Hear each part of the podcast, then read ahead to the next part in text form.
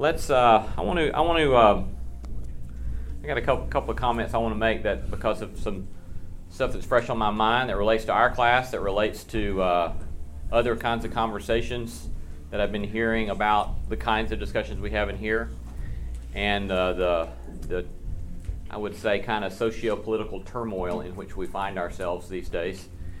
And um, after that, we'll sing. Well, I, will ask you to stand and sing the doxology, and we'll pray. I was uh, I was reminded this week. I was asked uh, about some quotes that I once had used from David Lipscomb. David Lipscomb, from a uh, theological Christian perspective, was quite what we would call conservative. From from a Church of Christ position, in many ways, would be what we would call conservative with regard to church practices. With regard to socio-political practices, he would be decidedly um, liberal, if not radical. Uh, he was um, a fascinating character, and uh, one of the reasons I especially was mindful of one of these things is I saw Fletcher. Where is Fletcher? He's here. Fletcher. Fletcher Srygley, for those of you who don't know, is a longtime elder here, and one of his who F.D. Srygley was your grandfather or great grandfather? Grand. Your grandfather. F.D. Srygley uh, held at his time a viewpoint that was a, a, issue of great contention at the time in churches of Christ, with which David Lipscomb strongly disagreed. And as a matter of fact, it was one of the two big issues that led to the so-called, at least on the surface of it, that led to the split between churches of Christ and disciples of Christ. So it was a big deal kind of issue at the time. David Lipscomb held, one position. F.D. Srygley held another position. David Lipscomb at the time was kind of the leader, publisher, editor of the Gospel Advocate, which was one of the leading religious magazines in the South. And he wanted to hire F.D. Srygley, much to the consternation of others, because F.D. Srygley didn't agree with Lipscomb on his position. And what Lipscomb said was, I want to hire F.D. Srygley because he loves God, and I don't really care whether or not he agrees with me on this issue, as much as first and foremost, he loves God and he's seeking the truth, and we need people who are seeking the truth to work together. At another time, David Lipscomb, the way the so called summer lectureship started, at, at the time was Nashville Bible School, later at Lipscomb University, the way the summer, what now we call summer celebration, began was because there was someone who strongly disagreed with Lipscomb's book on civil government. And it was one of the most important books that Lipscomb wrote, one of the most important collection of things he wrote and put out. Very provocative thesis and the way the lectureship started was that Lipscomb invited someone who had been sharply and publicly critical of Lipscomb's viewpoint to come to the school and take as many nights and as many hours as he needed to make his competing case to Lipscomb's viewpoint. Because he wanted his students to hear very clearly what he had to say and then to hear what the competing viewpoint had to say. At another point, Lipscomb said this In critiquing sectarianism, he said, A sectarian is one who defends everything his party holds or that will help his party, and opposes all that his party does not hold or that will injure the strength and popularity of his party. The partisan takes it for granted everything his party holds is right, and everything the other party holds is wrong and to be opposed. He sees no good in the other party. He sees no wrong in his own party.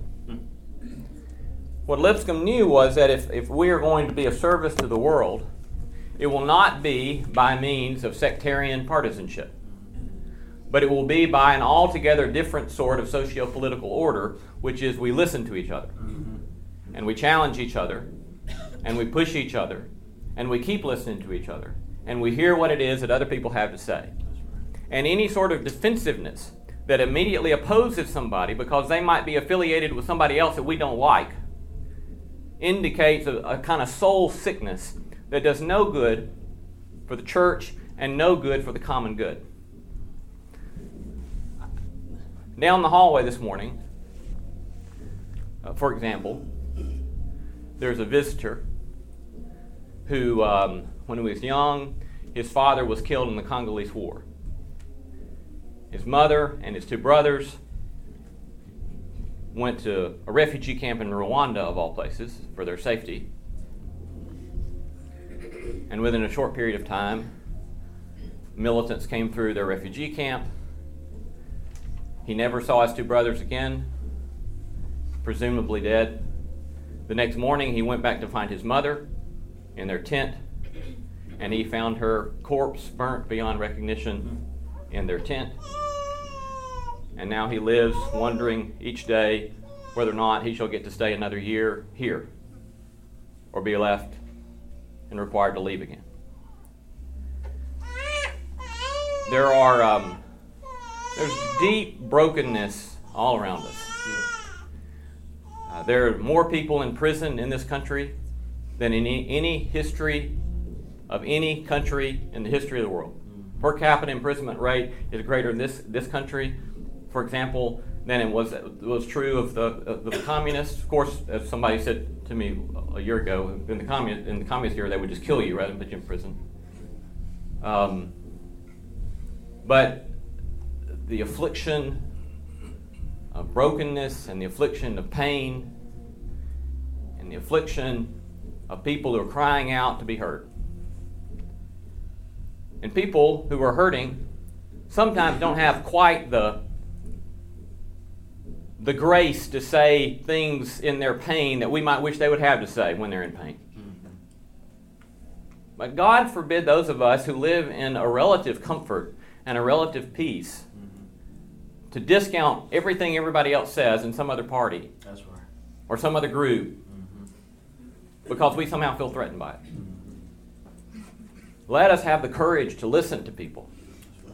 And let us have the courage to listen well, to be able to take what's useful and helpful and true, to raise questions about what we find not true or not helpful, and keep on going. With that, let's stand and sing the doxology. or not. Let's pray first, please. Oh, gracious God, we give thanks for the gifts of this day and for your mercies and for your kindness to us. We pray, oh God, especially today for Darlene Gann and the passing of her aunt. We pray for Nancy Mansfield and the passing of her mother. We pray for Deborah Butler, who continues to suffer with her injuries. We pray, oh God, for this church, and we pray that you would help us to be a community that ministers reconciliation to the world. We pray that you would help us to be so confident in your love that we would avoid justifying ourselves. We pray that we would trust so greatly that you have justified us through the way of Christ, that we may be willing to love in a way that does not have to defend ourselves, to argue for our own right, but will seek to bear witness to the way of Christ. We pray all these things in the name of Christ, and we pray together now as Jesus taught us to pray. Our Father, who art in heaven, hallowed be thy name. Thy kingdom come, thy will be done, on earth as it is in heaven. Give us this day our daily bread, and forgive us our trespasses, as we forgive those who trespass against us. And lead us not into temptation, but deliver us from evil. For thine is the kingdom, and the power, and the glory, forever and ever. Amen. Praise God from whom all blessings flow. Praise Him, all creatures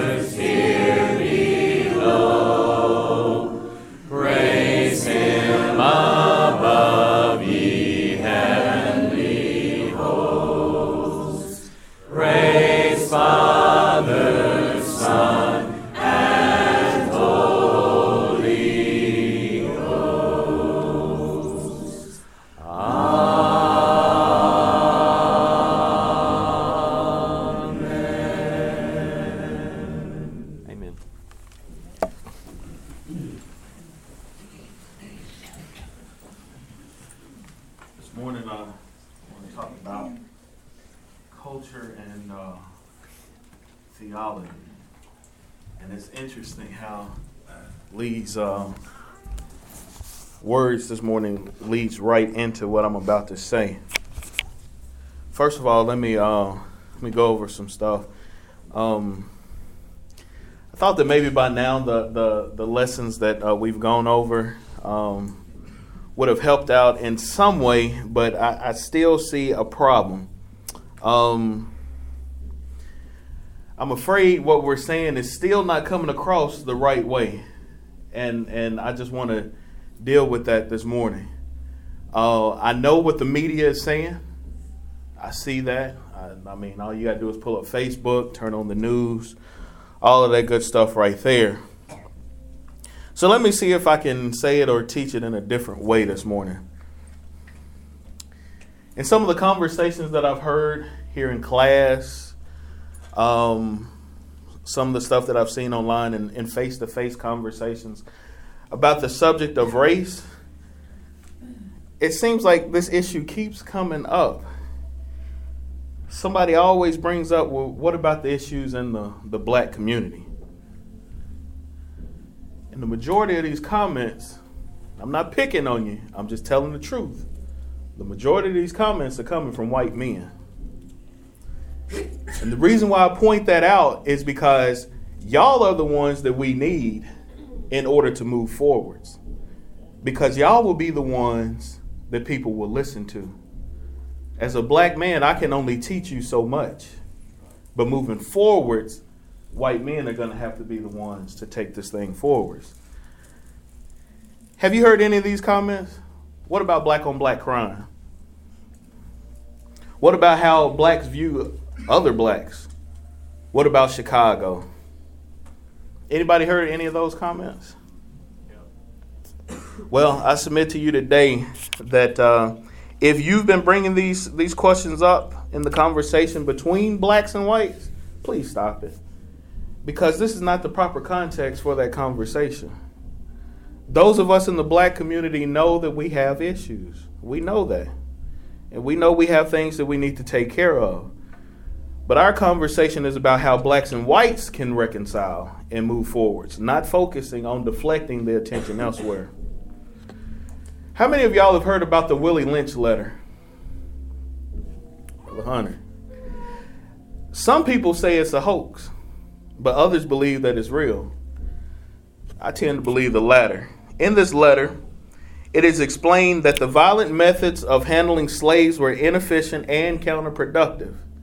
It is suggested that slaveholders, I'm sorry, it suggested that slaveholders learn to exploit differences such as age and skin color to cause division between those slaves.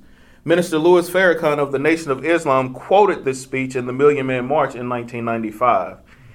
It was also quoted by Denzel Washington uh, in 2000 uh, in his 2007 movie called The Great Debaters. Maybe this seems unbelievable to you, but let me ask you this: Have you heard about the difference between the field Negro and the house Negro?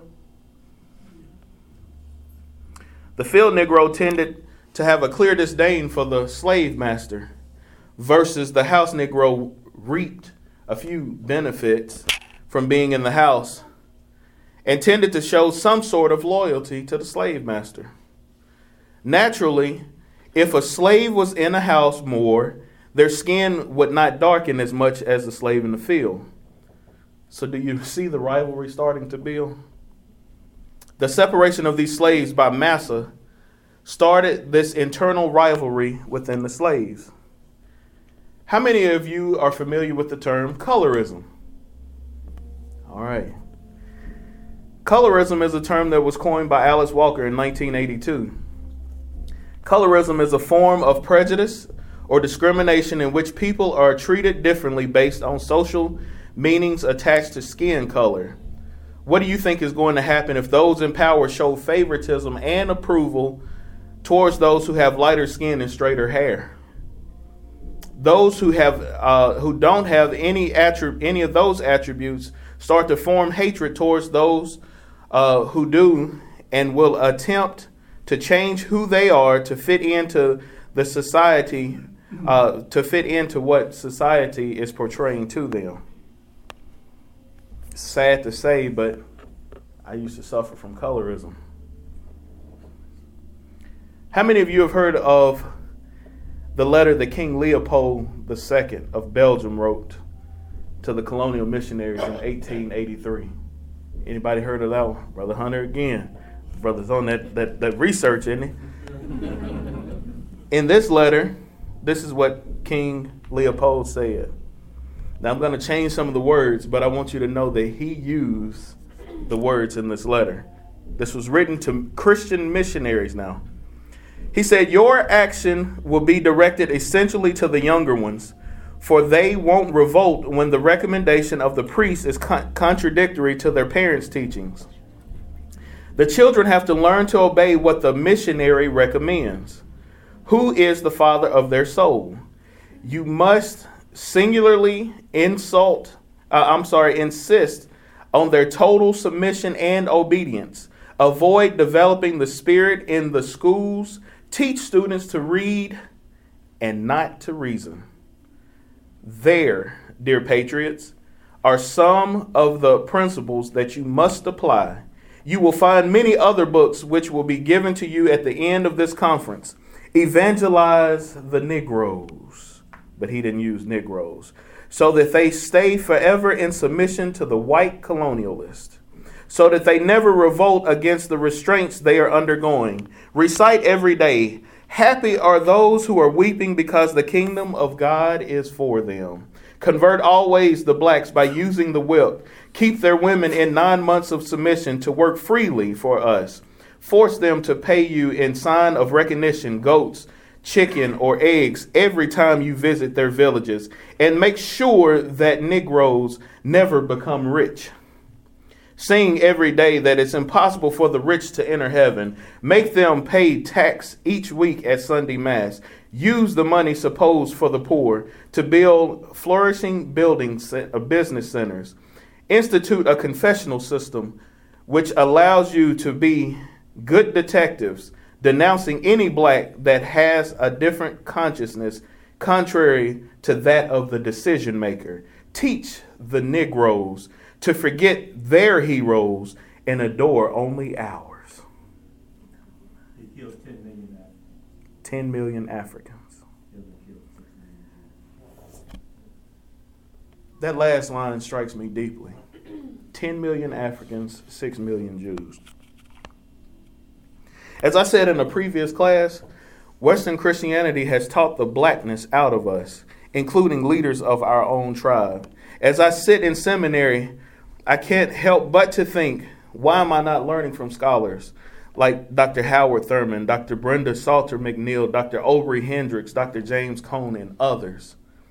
Why are the scholars that I'm learning from every day in class white men?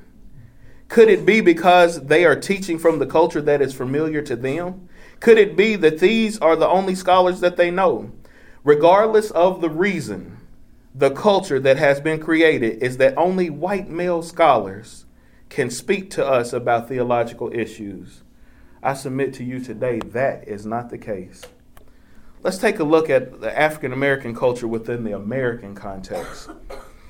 We were stripped of most of our African ancestry, so our ancestors had to start from scratch.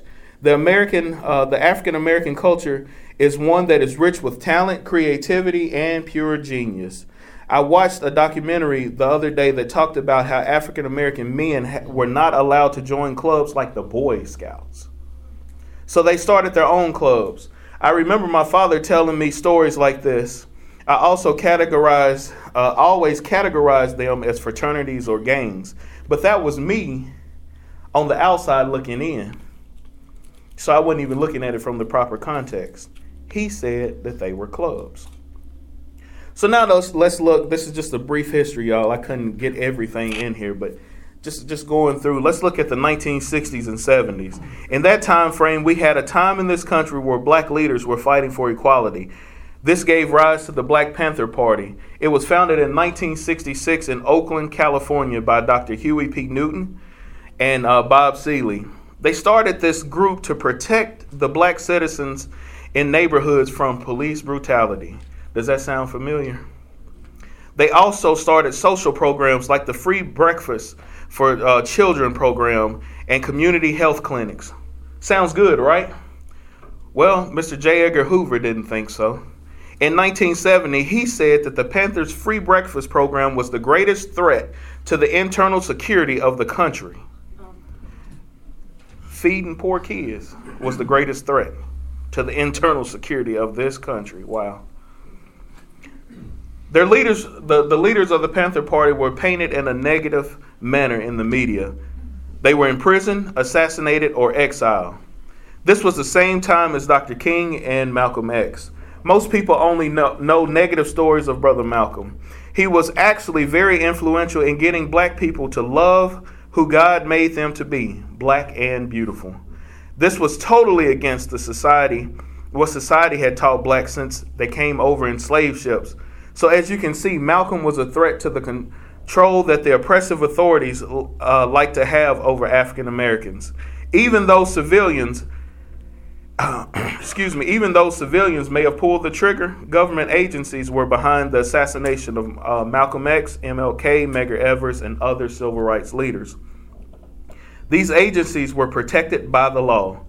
When a person uh, has been in a situation where people who look like them are being murdered just for being black, and then they, they uh, and then you have laws to help justify those deaths, what do you think will happen to the mindset of the citizens that are on the wrong side of oppression? I submit that it would be hard to respect laws and agencies that continue to keep you oppressed and will then justify your death if you fight against it. So there you have it. The culture has been created. The culture was created by nationalistic and, uh, and oppressive leaders they are no different from the slave masters in the early years of this country. They are just like the drug kingpins. Even though they may not be getting their hands dirty, they are the reason why the people act the way they act. They created the self hatred culture so they could stay powerful and wealthy. This is why I said what I said earlier. Please stop talking about Chicago, black on black crime, and police hating black men unless you are going to condemn the system that created this mindset to begin with. As our strong black leaders were taken off the scene in, uh, 19, in the 1960s and 70s, the black community was left with artists and athletes to give us some form of liberation. There were so many songs that were, uh, that were created during this time frame that spoke to the problems of the black community. These songs literally serve as the psalms for the black for African Americans living in that era. Songs like What's Going On by Marvin Gaye, A Change Is Gonna Come by Sam Cooke, Chain Gang by Sam Cooke, Inner City Blues, Marvin Gaye, Mercy Mercy Me, Marvin Gaye, We People Who Are Darker Than Blue, Curtis Mayfield, Diamond in the Back, Curtis Mayfield, Say It Loud, I'm Black and I'm Proud, James Brown, Someday we'll all be free, Donny Hathaway. We're gonna make it, Little Milton. Zoom, the Commodores. Stand by me, Benny King. Keep your head to the sky, Earth, Wind, and Fire. These are just a few songs that the black community had to find peace and encouragement outside of the church setting. As time went along, we were introduced to this new form of music called rap rap picked up where a lot of music in the previous two generations left off uh, with its uh, encouraging social and political language.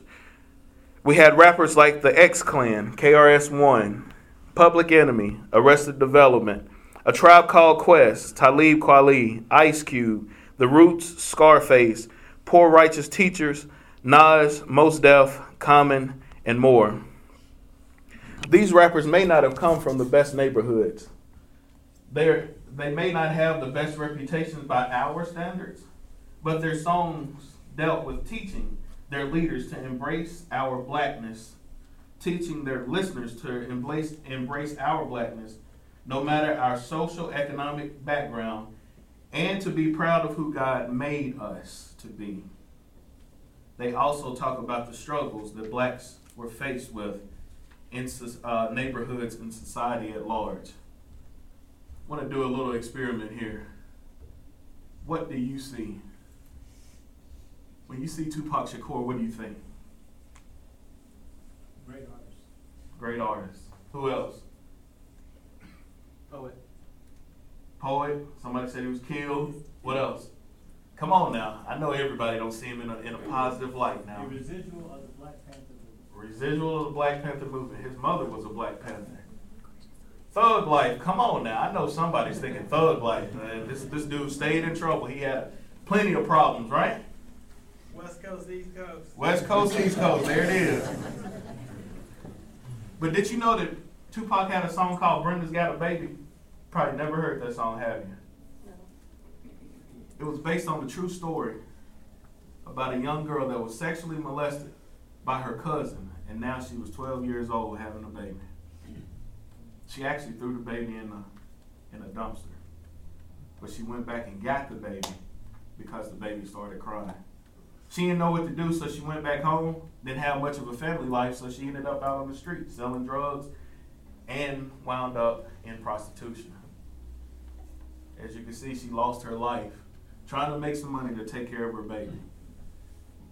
At the beginning of the song, this guy asked, he said, Why does that concern us? That's Brenda's family's problem. Tupac said that he wanted to explain why this affected the entire community. You ever heard the song Keep Your Head Up?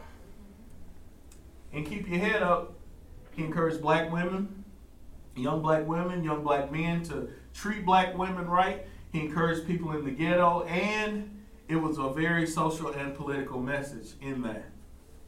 This is Tupac now, Thug Life. He had a song called Dear Mama, like Brother Hunter was saying earlier. His, his mother was in the Black Panther at one time she wound up being a single mother trying to raise two kids on welfare. This song was a tribute to his mother. He talked about not having a father figure, so he wound up on the streets, gang banging. But he never forgot about his mama. Never forgot about her, and she never gave up on him. Y'all know this guy? Biggie Smalls. Baby, baby. Biggie Smalls, the notorious B.I.G. What y'all know about him? East Coast. East Coast. What else? Parental advisory. Parental advisory. Yes, yes. Yeah. Did you know that he had a song called Juicy? In this song, he talked about how his teachers, he dedicated this song to his teachers who told him that he would never amount to be anything. How's that for education? You tell a young man who is already from poverty, you're never, never going to amount to anything. And he confessed to selling drugs. He did. But look at why he sold the drugs. What's a high school dropout going to do in an already poor neighborhood? Where's he going to find a job at? Can you imagine your educators telling you that you were never going to amount to anything? And it also talked about how um, rap helped him to get off the street to live a respectable life. More money, more problems. He said the more money you come across, the more problems you see. I used to love to listen to this song right here because he was dead on with that right there. We start making a little bit more money, people start getting jealous. That came from a rapper. Somebody who was painted negatively in the media. Sky's the limit. Anybody in here ever been dirt poor? Where you couldn't afford anything? I know one person. I'm not going to call any names. But the sky's the limit. This is the encouragement that this man was given. The Geto Boys. What y'all know about them? Little Bushwick Bill right there. Little, he, he's a little person and he has an attitude out of this world. Scarface over there. That's he's one of those rappers that I listed earlier. Geto Boys. What do y'all think we gotta see these guys? Wouldn't want to run into them in a dark alley. Wouldn't want to run into him in a dark alley. Rough looking, right? Look at this right here. I used to love to listen to this song. Matter of fact, I listen to it probably once a week now because of all the stuff that's going on. They said that the world is a ghetto. This is how they view the world. The chorus says, What we see every day, living in the ghetto, That is where I stay. What we do to get by, live or die, the whole world is a ghetto. Could you imagine living like that every day? Where you don't know if you're going to live or die? They had to learn to survive, make it off of nothing. They talk about the poor in these communities are not cared about. They talked about police brutality, the war on drugs, prostitution, black on black crime, and talked about how they were treated like animals living in a jungle. These are just a few examples of how the hip hop culture has played a part in shaping my theology. Do I agree with everything that these rappers said or did? No. Of course not. Just like I don't agree with everything that I read and hear from preachers, elders, Bible scholars, and theologians. So just because I quote somebody, that doesn't mean that I agree with everything that they say. And they give me access to a world that I'm not familiar with. They help me to find some kind of connection to that world. One may say you shouldn't listen to that because it's full of profanity and themes that you shouldn't be listening to as a minister. But I submit this to you. The text that we know as the Bible is actually a collection of X rated stories that have been cleaned up. We cleaned them up over the years. Just like the lives of these artists uh, just like the lives that these artists have experienced, the stories in the Bible are raw, ugly, profane, and brutal, but it is reality. And I'm sorry that that doesn't fit into your fairy tale story that you want Christianity to be.